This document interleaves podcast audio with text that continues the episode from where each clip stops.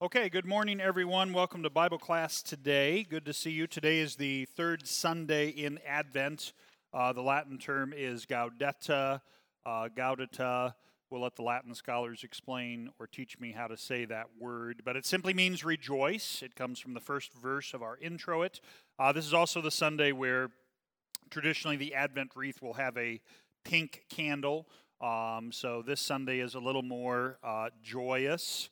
Uh, it focuses on the preaching of the good news. So, early service people, you've heard that already. Late service people, wait for it, it's coming. Um, you'll hear it loud and clear. Um, so, uh, that's kind of where we're at. Uh, hard to believe we're two weeks, less than two weeks from Christmas.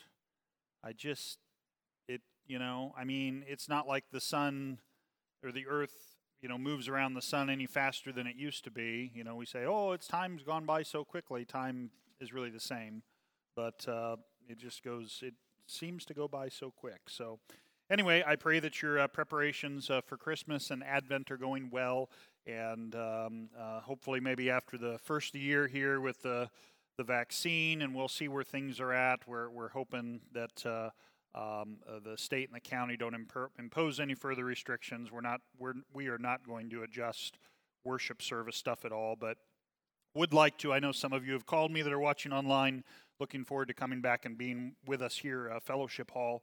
Uh, and so we're looking forward to that as well for Bible class. Um, and uh, the other thing, Christmas Eve, um, uh, we will have, just for planning purposes, 5 and 7 will be our service of evening prayer. That's basically uh, carols and candles. And then 11 o'clock p.m. is the traditional midnight mass. So that's a divine service and then Christmas Day is uh, Christmas Day Divine Service at 10 o'clock a.m. And um, we will probably, if we need, um, I think we're going to be fine on numbers and everything. We've got enough space in the sanctuary. We've been running about 30% below where we normally are in the midst of the COVID. So uh, please come. And we actually will also set up uh, perhaps maybe even an overflow here in the fellowship hall if need be, uh, if anybody's uh, uncomfortable. So, but uh, Come to church. Uh, you need God's word, and He wants to provide it for you. Okay? That's all I have to say about all that. Uh, let's begin with a word of prayer. The Lord be with you. Lord Jesus Christ, we implore you to hear our prayers and to lighten the darkness of our hearts by your gracious visitation. For you live and reign with the Father and the Holy Spirit, one God, now and forever. Amen. Okay. I know we, we, we kind of finished Daniel chapter 7 and we should move on to 8, but I had some notes that I did not get to um, that I, I, think are important enough that I want to highlight for you. And since I'm in charge of Bible class, that's what we're going to do. So I, I want you to, to open your Bibles back up to Daniel chapter 7, and I want to emphasize a few things. Um, I want to read, first of all, uh, 9 through 10 and then 13 through 14. And so this is, is Daniel's uh, recollection now um, of what God has given him as a vision. And keep in mind, the book of Daniel is apocalyptic. And apop- apocalyptic, literally in translation, just means revelation. So God is now revealing these things uh, to Daniel. Uh, as I looked, 7 verse 9, thrones were placed and the Ancient of Days took his seat. And the Ancient of Days, of course, we could say God the Father. Uh, we could also say uh, Father, Son, and Holy Spirit, the Godhead. His clothing was white as snow, the hair of his head like pure wool. His throne was fiery flames, its wheels were burning fire. A stream of fire issued and came out from before him. A thousand thousand served him, and ten thousand times ten thousand stood before him. The court sat in judgment, and the books were opened. So, this is not only a picture of uh, heaven as it is now, and um, uh, you know we, we hear a little bit um, about uh, judgment in our epistle lesson for today, so you can go back and reread that if you want. Uh, but this is now what God does. God, uh, through Christ, is the one true judge. So uh, there is judgment when you die. You either have faith, are connected to Christ, your name written in His book. He who believes and is baptized shall be saved. He who does not believe will be condemned. Um, and so there, there is a judgment in that sense. There's no in between place like purgatory when you die. Story of rich man and Lazarus. You either go to Abraham's side, to heaven, or you go to where it's really, really hot, okay, uh, and there's no water. Um, you go to hell. Um, and so there's judgment in that sense. There is, of course, the last and final judgment day when all will be raised. Those who have died already in heaven will, uh, their bodies will be raised. They will be caught up with Jesus in the clouds. And so, this Son of Man that we're going to hear about here in the next couple of verses I'm going to read, uh, this Son of Man under whom all, all things have been set, uh, he is now uh, in charge of the kingdom. There will be a resurrection of all flesh, uh, both the living and the dead. There'll be a separation, a final separation then of sheep and goats. Um, however, at this resurrection, there will be no resting with Jesus in heaven as the saints are now, because all of this will be destroyed and there will be a new heaven and a new earth, which blows our mind. So there will be a new physical reality that Christ will create. So we just have to be careful when we talk about heaven and we say, you know, what is heaven? The simplest answer for heaven is it's the presence of God. And what the presence of God looks like now is not necessarily what it will look like after the final judgment, okay? And, and we, we don't know what the new heaven and new earth is going to look like. I mean, are, are there going to be the same species of trees and rocks? And, and, and some of us, you know, worry are there going to be golf courses or is there going to be hunting allowed? Or, uh, you know, and we, we just, scripture says, you will be at peace, you will be content, you will not want for anything. And to that we just say, Amen right? And, and we let it be, okay? Now let's go on to verse 13. I saw in the night visions, and behold, with the clouds of heaven, there came one like a son of man. This is huge. We talked about this last week, but this one like a son of man is a very common phrase that occurs through Scripture, um, and it's uh, singular, it's masculine. Uh, this should immediately make you think of uh, the offspring that is promised uh, to Eve, that's going to come from her, that's going to crush the head of the serpent. Uh, singular male offspring. Um, this is uh, the Son of Man, as Jesus is revealed uh, throughout all the New Testament. And we see this especially here in Daniel chapter 7. So just wrap your head around this. Here's Daniel, um, along with obviously at least three other believers that have been taken, ripped out of their homes to a foreign country and everything they've known has been destroyed. The temple that they used to worship at, Nebuchadnezzar destroyed it, all gone. Um, and now, foreign country, and uh, Daniel has now been made a citizen of a new country, and he serves very faithfully that country, even though he doesn't agree with everything they believe. And that's why we had uh, things like the lion's den, and we had the fiery furnace, but God yet preserves them, okay? So, for those of you that are, you know, woe is me, and Limbaugh said this last week that uh, perhaps the next thing is states seceding from the union and all of that, and, and maybe you've, you've got your underwear in, in a bunch and you're all worried about what's going to happen next and the election stuff. And all I'm going to tell you is this you live as a believer under the kingdom of Christ. And that for you should mean everything. Okay? Um, and so Certainly, be concerned and be aware and be a good and active citizen, but recognize that even the kingdom, earthly kingdom, or kingdoms that we live in now, will not stand forever. This is an important lesson from Daniel that we hear over and over again. Okay? So let me get through the rest of the text. Behold, with the clouds of heaven there came one like a son of man, and he came to the Ancient of Days and was presented before him. Okay, so this is, is, uh, is Jesus the Christ who continues to submit himself before the Father in heaven. Okay, uh, always doing his will. To him was given dominion, the Son of Man, a glory and a kingdom, that all peoples, nations, and languages should serve him.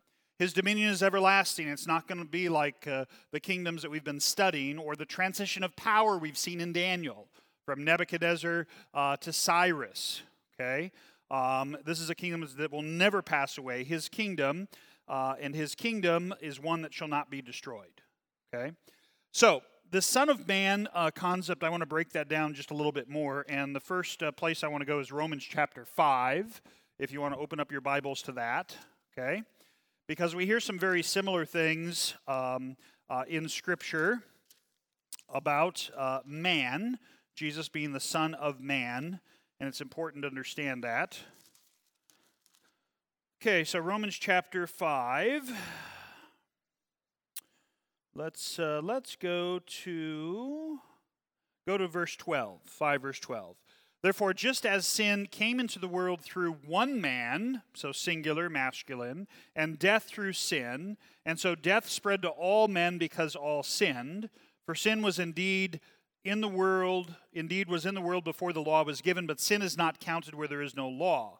Yet death reigned from Adam to Moses, even over those whose sinning was not like the transgression of Adam, who was a type of the one to come. So Adam's a type of the one who is to come. Jesus is the archetype, right? So all through Scripture we have types uh, and and one archetype. Okay, Jesus is the archetype. That's the uh, Son of Man that we're hearing referenced in Daniel chapter seven. Okay, uh, and it goes on, but the free gift is not like the trespass. For if many died through one's man, one man's trespass, much more have the grace of God and the free gift by the grace of that one man Pay attention here to the language. Jesus Christ abounded for many. The free gift is not like the result of that one man's sin. Um, it goes on. Um, great little chapter that talks about uh, uh, the righteousness leading to eternal life. Last verse there, chapter 5. Righteousness leading to eternal life through Jesus Christ our Lord. Okay?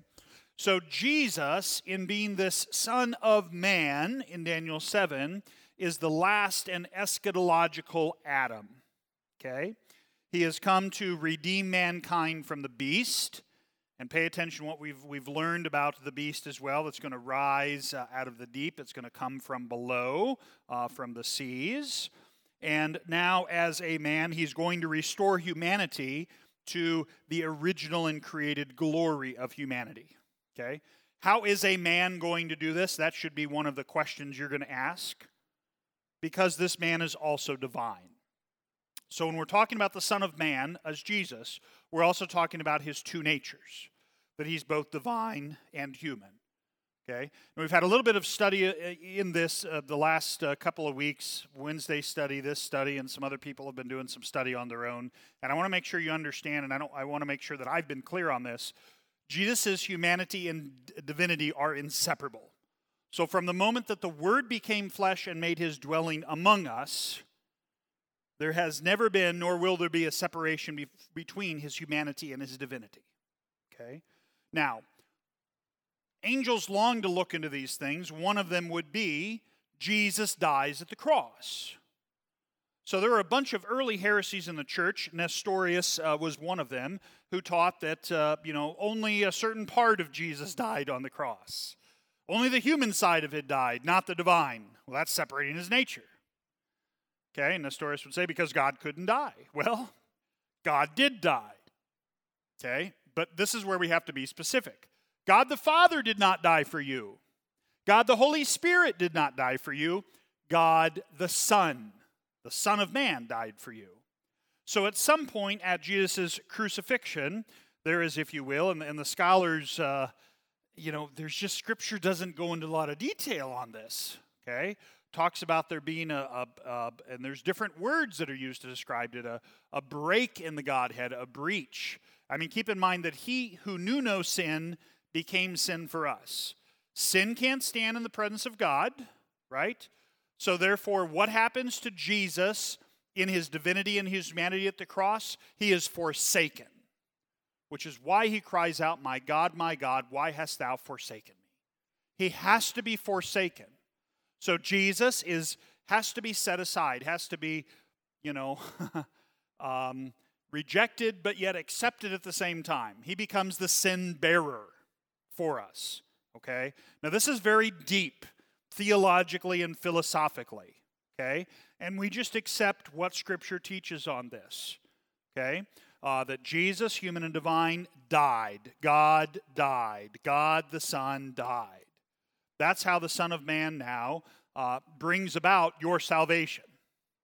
Because he's got to be human, because he's, he's, he's got to be human, so the punishment can be carried out. He's got to be divine, so he can overcome all the sin. You see that? And bear the weight of all sin upon his shoulders, okay? It's marvelous when you start to really kind of wrap your head around this. So, as human, he's the last Adam. As human, he has come to redeem mankind, to be the one that's going to pay the price, the Lamb of God. He's come to restore humanity.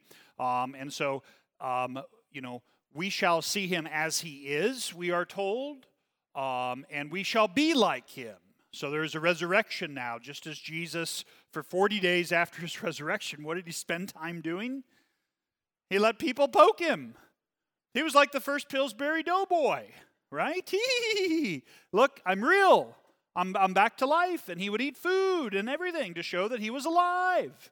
And so, and that's a promise for you. And so, when our loved ones die, when we face death in our body, there is new life that is yet to come. And this is of great hope. And so, you can only imagine what great hope, even though Daniel was troubled by all this, this is precious gospel. Okay? And especially now that it's been revealed to us, how much more? Okay? So Jesus now is divine, a heavenly being. He's got power to effect uh, such a change. Okay? The other thing I want to point out here in chapter 7, I know I'm rolling through a lot of stuff, but I had a lot of notes I haven't gotten to yet, okay? In 7 verse 14, okay, look at the uh, look at the phrasing here. And tell me if any of this sounds familiar. To him was given dominion, a glory, and a kingdom. Dominion is everlasting, his kingdom is one that should not be destroyed. Does any of that sound familiar to something that you might say on a daily basis? For thine is the kingdom and the power and the glory forever and ever. Amen. Have you ever wondered where the conclusion for the Lord's Prayer came from? It's staring you right in the face in Daniel chapter 7, verse 14. So when we pray the Lord's Prayer, as He is given to us, okay, uh, the conclusion uh, added by the ancients. Why? Because He's the fulfillment of this vision. He is the Son of Man. For thine is the kingdom and the power and the glory forever and ever. And we make that separation, especially in uh, TLH uh, 15, Divine Service Setting 3 from our Lutheran Service book, where Jesus gives you his prayer. He's preaching to you his prayer. That's why the pastor uh, sings it, chants it, or says it. It's not that it's only for the pastor. Jesus is giving it to you. And how do you respond as a congregation? For thine is the kingdom and the power and the glory forever and ever. Amen. Right? And so that's the Son of Man. Okay? So, just a, a little uh, neat thing that you may not have known. Okay? Now, um, the, all of this with the Son of Man is actually referenced by Jesus. Okay? So, you can rest assured that what I'm teaching you is not just, oh, well, I don't know, scholars are kind of, did Daniel really write this and did this really happen? Let's go to Matthew 24, verse 15. Can you pull that up real quick? Matthew 24, verse 15. Because Jesus himself, the Son of Man, references Daniel. Did you know that? It's a great one. So, look at what Jesus says. So, when you see the abomination of desolation, that sounds like a, a really horrific movie, right? The abomination of desolation, spoken of by who? The prophet Daniel. Okay, this is great. Jesus signal singles out Daniel. I mean, Jesus, you know, it's kind of fun when you look at all the things that Jesus said. And obviously, today, early service people, late service people, wait for it. Jesus singles out John the Baptist. You know, here he's singling out Daniel. Okay? So when you see the abomination of desolation, this is the this is the last day. Okay? Uh, when everything is going to be laid bare, going to be made desolate. Okay? Uh, and that should keep uh, bring to mind some other great Christmas passages from Isaiah okay? The barren places and the plains and all that. Spoken of by the prophet Daniel, standing in the holy place, let the reader understand, meaning Daniel is literally, I mean, there. It's kind of like John uh, in Revelation, which we're going to get to next after this study. Um, you, you've got, I mean, he's, he's there. He sees what's taken place. Okay? Uh, then let those who are in Judea flee to the mountains. Let the one who's on the rooftop not go down to take what is. I mean, Jesus goes on and on. Um, you know, there will be great tribulation, verse 21. Such has not been from the beginning of the world until now. No one never will be. Okay? Um, then if anyone says to you, Look, here's the Christ, or there he is, do not believe it. So Jesus warns against looking for Christ where he doesn't where he hasn't come or where he hasn't promised to be. So we don't look for dreams and visions and things that have happened to us. We, we look to Scripture and we look to where Christ is promised in baptism, in sacraments, okay? Absolution, Lord's Supper, okay? Um, I've told you this beforehand. So if they say to you, look, hey, if Jesus is returning, don't go. Okay, ignore. Okay? For as the lightning comes from the east and shines as far as the west, so will be the coming of man. All right, which means that, you know, with, with this crazy 2020 year, there's been a lot of talk amongst churches and theologians. Oh, this is the end times. Well, duh. We've been in the end times since Jesus ascended into heaven. But let me tell you, he hasn't returned yet. How can I say that? Because everyone would know.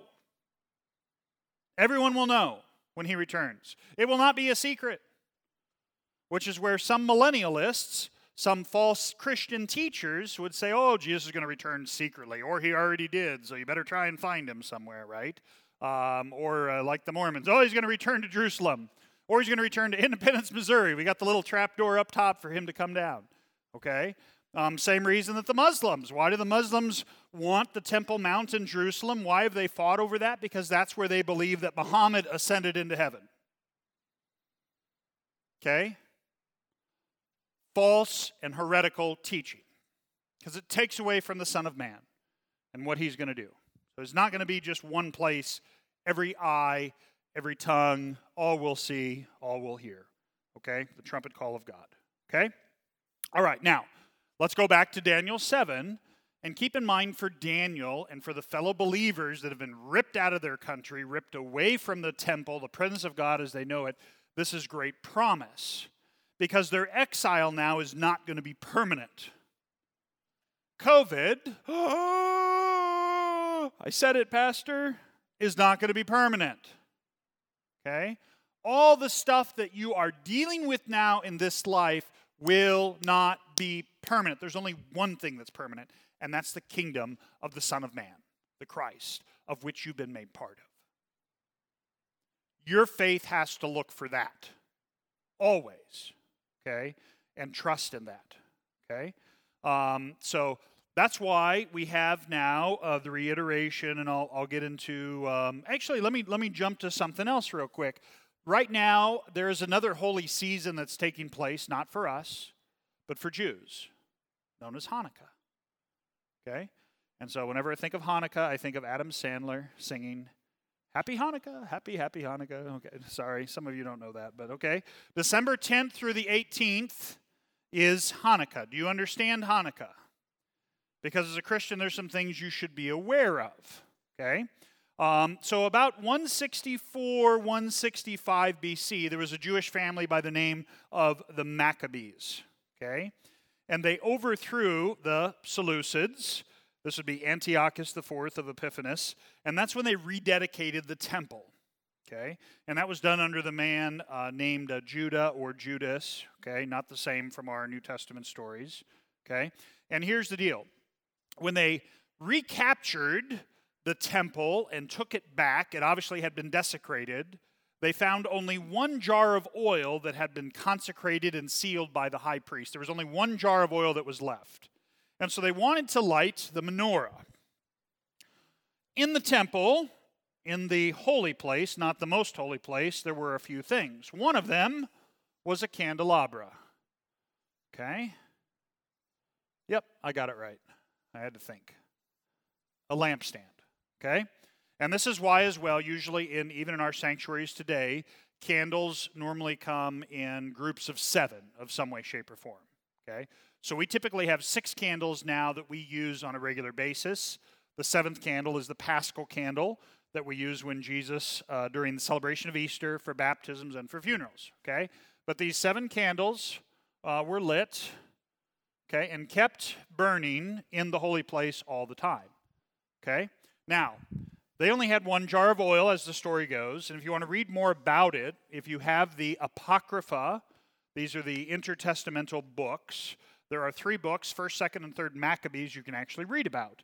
Luther encourages us to read the Apocrypha. However, it is not Holy Scripture. Okay, we do not believe that it's inspired and inerrant, but it's helpful for understanding some of it. Okay, there's also a really fun book called Bel the Dragon okay? And there's some other uh, good ones too, okay? So, when they rededicated the temple, they only had one jar of oil. And that jar of oil was only supposed to last for one day, okay? According to the story, it lasted for Anybody know? Okay, eight days. Okay, so the jar of oil, it was only supposed to last for one day, lasted for eight days. Okay, so Hanukkah is a celebration of the rededication of the temple, okay, in 164, 165 BC, and about how Jews would say God provided enough oil to keep the candles lit because it supposedly, as the story goes, it would take seven or eight days to press new oil and be able to burn it and whatever. And I haven't studied all that, so I can't speak to that. There might be a professor watching that's going to email me, and that's fine. Okay? So, eight days. Okay? Now, do you know how many candles the current menorah for Hanukkah has on the Jewish on, on Jewish tables right now that is lit? Anybody know? It should be seven, shouldn't it? They added to it. It's nine. Okay? The first one is where you draw your flame from. Okay? And then there's basically four on each side. You can look this up on Google. Okay? All right? So that's their that's their little menorah. And each night from December 10th through the 18th, they take the light from the first one and, and light the next one. Now, my point is this, okay? And if you're Jewish and you're listening, I would love to talk to you a little bit more, okay? Because historically, uh, part of the challenge with the Jewish religion is adding to Scripture, adding to that and taking away from the emphasis upon Jesus Christ, who is the light of the world, and not recognizing that He's the one who's come. You know, why add an extra two candles? Good question. Why add to all that? Okay. Um, so, the menorah, traditionally seven candles from the temple. Okay. Um, the Jews redesigned that, made that nine candles. Okay? Uh, let's go to John 10 22 to 23 because we're, we're going to see that actually, and this is a very interesting section of Scripture, John 10, okay, uh, where the celebration of Hanukkah is actually referenced. Okay? But interestingly enough, we don't hear of Jesus observing the celebration of Hanukkah. It's not commanded by God. Okay? Now, can, can, you, can you celebrate Hanukkah as a Christian? I, I suppose you could, but use seven candles and think of the temple. Um, and keep in mind that it's not commanded in Scripture. I mean, there's nothing wrong with. I mean, I mean, they recaptured the temple, and that was great because that all, you know, uh, I guess in some way historically uh, prepared it for for Christ. But we got to be careful with that. Scripture doesn't doesn't make those claims. So, 1022, at the time, uh, the feast of dedication, this is Hanukkah, the dedication of the temple, took place uh, at Jerusalem. It was winter, and Jesus was walking in the temple in the colonnade of Solomon. Okay? Now, watch what happens. This is fascinating. This is the Son of Man from Daniel's vision. And here he is celebrating Happy, happy Hanukkah. Well, he's probably not celebrating it because I'm not sure that it meant a lot to Jesus, but he's walking around at the time, probably watching them light their menorahs. And remember the rededication. Pay attention here. This is great. So the Jews gathered around him. How long will you keep us in suspense if you are the Son of Man? If you are the Christ, tell us plainly. Jesus answered them, I told you, and you do not believe. The works that I do in my Father's name bear witness about me. But you do not believe because you are not part of my flock. My sheep hear my voice, and I know them, and they follow me. I give them eternal life, and they will never perish. These are great words of comfort for you. No one will snatch them out of my hand. My Father who has given them to me is greater than all, and no one is able to snatch them out of the Father's hands. I and the Father are one. See the next sentence? The Hanukkah celebrating Jews picked up stones. Okay?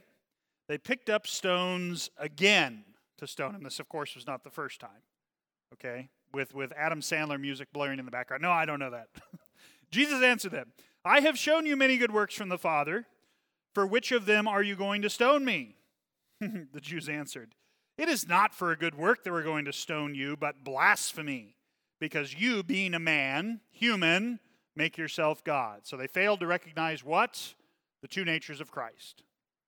Jesus answered, It is, is it not written in your law? I said, You are gods. If he called them gods to whom the word of God came, and scripture cannot be broken, do you say of him who the Father consecrated and sent into the world, You are blaspheming?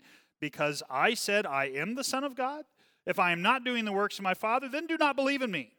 But if I do them, even though you do not believe in me, believe the works, that you may know and understand the Father is in me and I'm in the Father. Again, they sought to arrest him, but he escaped from their hands. Okay. All right. All of this is tied to the Son of Man coming. Okay?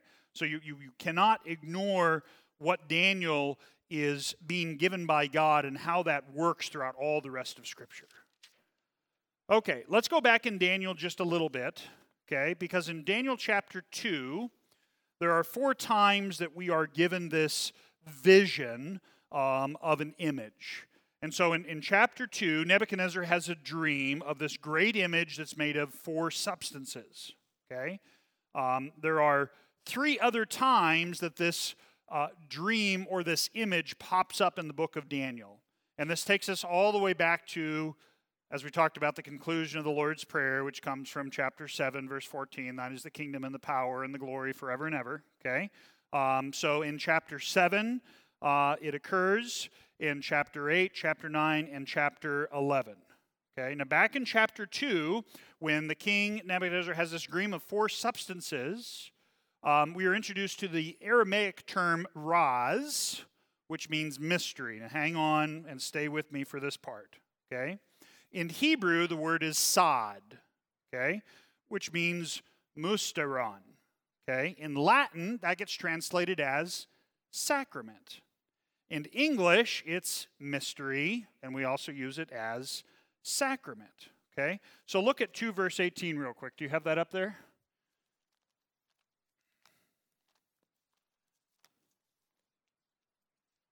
Okay, there's Daniel. You got it up there. 2 verse 18. Okay. Um, uh, scroll back up just a little bit so they can get a little bit of the context here. So Daniel went to his house, made the matter known to Hananiah, Mishael, and Azariah Okay? Uh, these are the names, by the way, of, they're Hebrew names. Shadrach, Meshach, and Abednego, that's their Babylonian names, okay? And told them to seek mercy from the God of heaven concerning this Raz, this mystery. So, this vision that is given comes from God, okay? Um, so, when we talk about this, this mystery or sacrament, it's all about the eternal counsel of God, His presence. So in your baptism, for example, you're clothed with who? The righteousness of your favorite pastor? Your favorite sports figure? With, with Jesus, right? So this, this is a mystery. In the Lord's Supper, bread and wine is also what? Body and blood of Jesus. Oh, I don't see it. That can't be pot. Put it under a microscope and prove it to me. Yeah, sure, right. Okay? So this is this is a mystery, but it's all about the presence of God okay? The eternal counsel of God, the heavenly counsel of the King of Kings, which takes us back to the Son of Man, or takes us forward to Daniel chapter 7, okay? So then in Daniel chapter 7, we have this vision that is presented to Daniel, and it's presented to him by an angel. Now, the other funny thing that is important for us to make some connections to is a similar thing happens both to Ezekiel and Zechariah. Now, it doesn't say it here in Daniel, but can you take a, a guess which angel gave the vision and the other information to Ezekiel and Zechariah? Gabriel. Very good. Gabriel is also the angel that announces what? The birth of the Son of Man, the one who's going to come. Okay? So these are other fun connections that we can make uh, here with Daniel chapter 7 that just kind of blow your mind. Okay? Uh, so, eternal dominion, uh, dominion given to one like a son of man, and he's also one who's going to come with the clouds of heaven. Okay? Um, which brings us now to chapter 8, unless there's other questions. So, those are just some other notes I had from chapter 7 that we didn't get to last week. That was kind of a whirlwind there, and we only have 10 minutes left. I talked as fast as I could, I promise. Any questions? Anybody replying online? Somebody probably wants to hear Adam Sandler's Happy Hanukkah song. No? Okay. So let's jump into chapter 8. Now, before we get into chapter 8, keep in mind that up to this point in Daniel, the original text has been in Aramaic. Now, chapter 8 moves to Hebrew. Okay? So we're going to move into Hebrew. Here in chapter 8, we're going to learn about two very important uh, animals a ram and a he goat. Okay? Hang on to that, I'll explain it in just a little bit. A ram and a he goat. Now, when we get into chapter 8, this is very similar uh, to Genesis chapter 2 when you're trying to compare Genesis chapter 2 to Genesis chapter 1. In other words, chapter 8 of Daniel is now going to have a more narrow fo- focus. Okay? It's going to have a more narrow focus, just like Genesis chapter 2. Okay? Uh, chapter 8 was written about two years after chapter 7, roughly, from what we can figure. Okay? Um, and let's go ahead and read chapter 8, and then I've got some notes that we'll see how far we get uh, here today. Okay. Daniel chapter 8. Let me let my fingers do the walking to get back here to Daniel. There we go. Okay, here we go. In the third year of the reign of King Belshazzar, a vision appeared to me, Daniel, after that which appeared to me at the first. So now this is a second vision that happened after the first one that we just read about in 7. And I saw in the vision, and when I saw, I was in Susa, the capital, which is in the province of Elam. And I saw in the vision, and I was at the Ulai Canal. I raised my eyes and saw, and behold, a ram standing on the bank of the canal. It had two horns, and both horns were high, but one was higher than the other, and the higher one came up last. Now, when I was hunting with John Silverberg in the deer blind on opening day, we saw a really weird small buck. It really only had like a part of a horn It had gotten in a fight or something, or, or during the scrape, during the rut, had broken off the other one. And it just had like a little horn over here, and then and the other one was kind of tall and had another point on it. This probably would have been a four point buck, but it looked kind of strange. And so we kind of we, we have that here. We have a ram. Um, I saw and behold. Now, you should not believe me if I say, God gave me a vision of a ram with a broken horn. And why would that be crazy? Because God has, in the past, God spoke to the fathers in this way, but now in these last days, He's spoken by His Son, right? So don't believe preachers that claim special revelation apart from Scripture. Okay? Uh, take that Joel Osteen and John Hagee and Oh my goodness. Saw the ram. He had had two horns. Both horns were high. One was higher. The higher one came up last. I saw the ram charging westward and northward and southward. It's like running in a triangle or something, right? No beast could stand before him, and there was no one who could rescue from his power. He did as he pleased and became great. Okay? So we got a goofy looking ram. Okay? Uh, this is not a typical rack, if you will, if you're a hunter, um, but he's running off all the other bucks. Five. As I was considering, behold, a male goat, a he goat, came from the west across the face of the whole earth without touching the ground. Ooh, right? Okay. And the goat had a conspicuous horn between his eyes. It's a unicorn. it's in the Bible. That's right. So somebody says, unicorns. You're like, yeah, that's in the Bible. Just go right here. He came to the ram with the two horns, which I had seen standing on the bank of the canal, and he ran at him in his powerful wrath. I saw him come close to the ram, and he was enraged against him and struck the ram and broke his two horns. And the ram had no power to stand before him, but he cast him down to the ground and trampled on him. And there was no one who could rescue the ram from his power, the he goat. Okay? Uh, which pay attention here male, goat, masculine. Just hold on to that. Then the goat, becoming exceedingly great, when he was strong, the great horn was broken. Uh oh. I guess we shouldn't hang on to that for too long.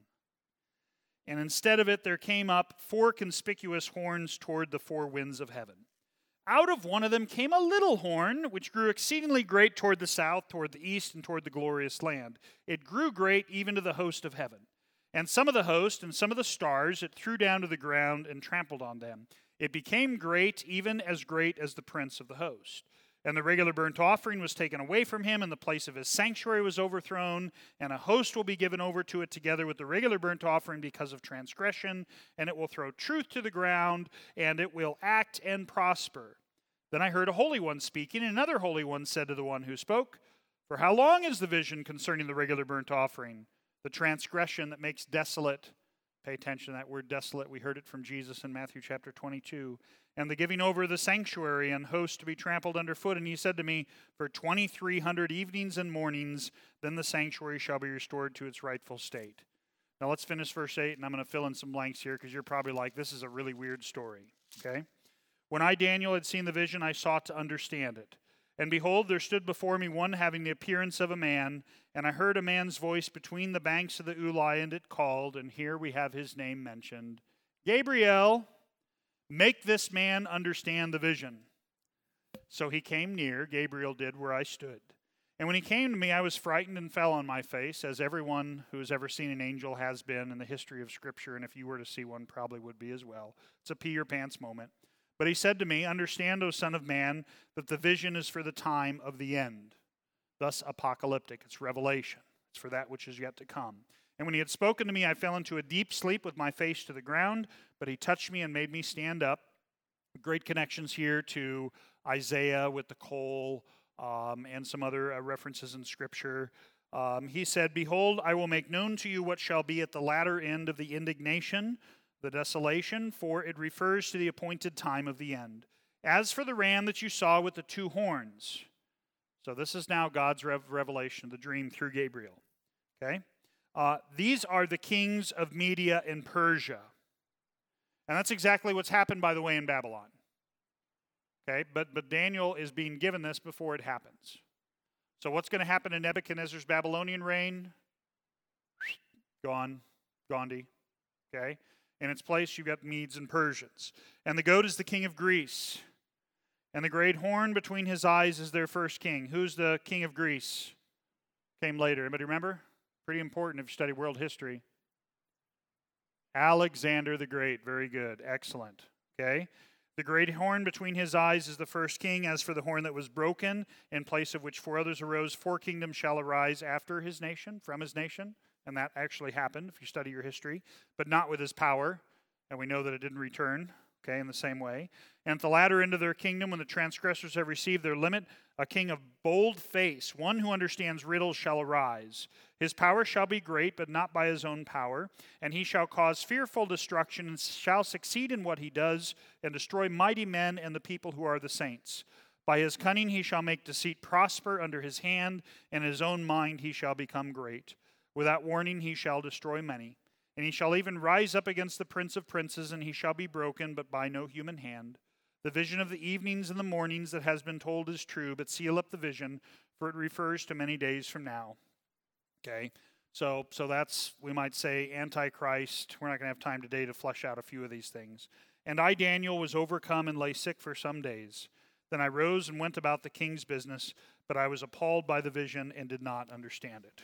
Okay. A couple of things, real quick, before we close for today. So we've got the ram and the he goat. Okay.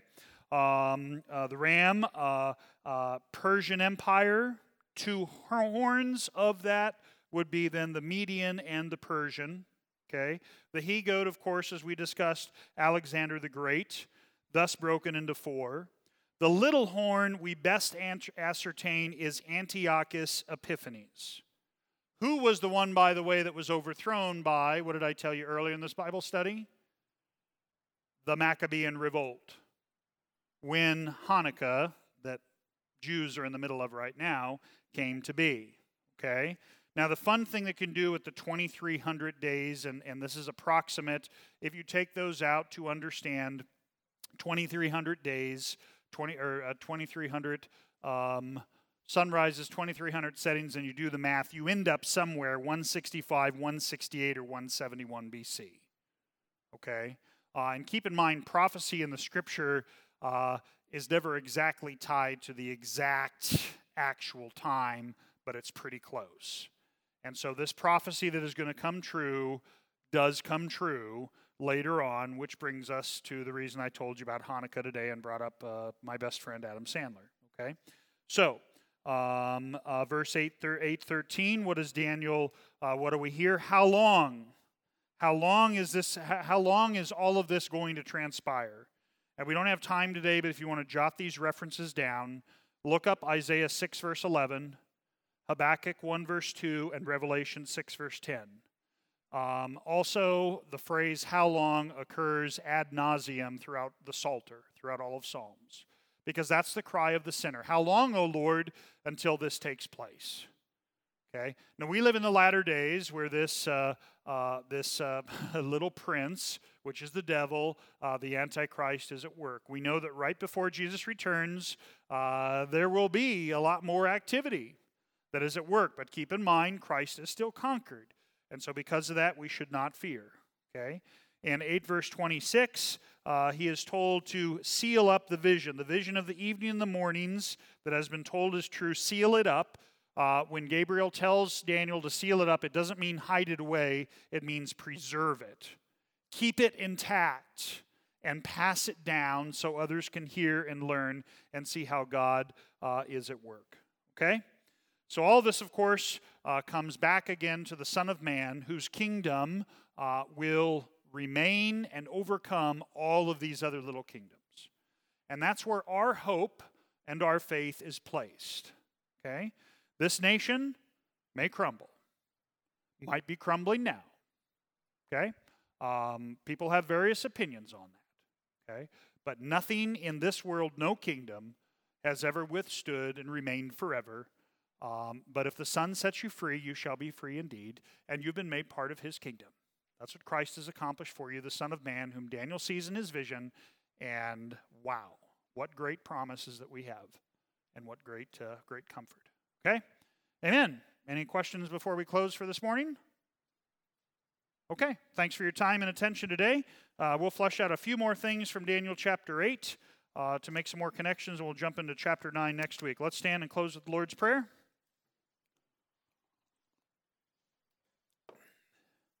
Lord, remember us in your kingdom and teach us again to pray.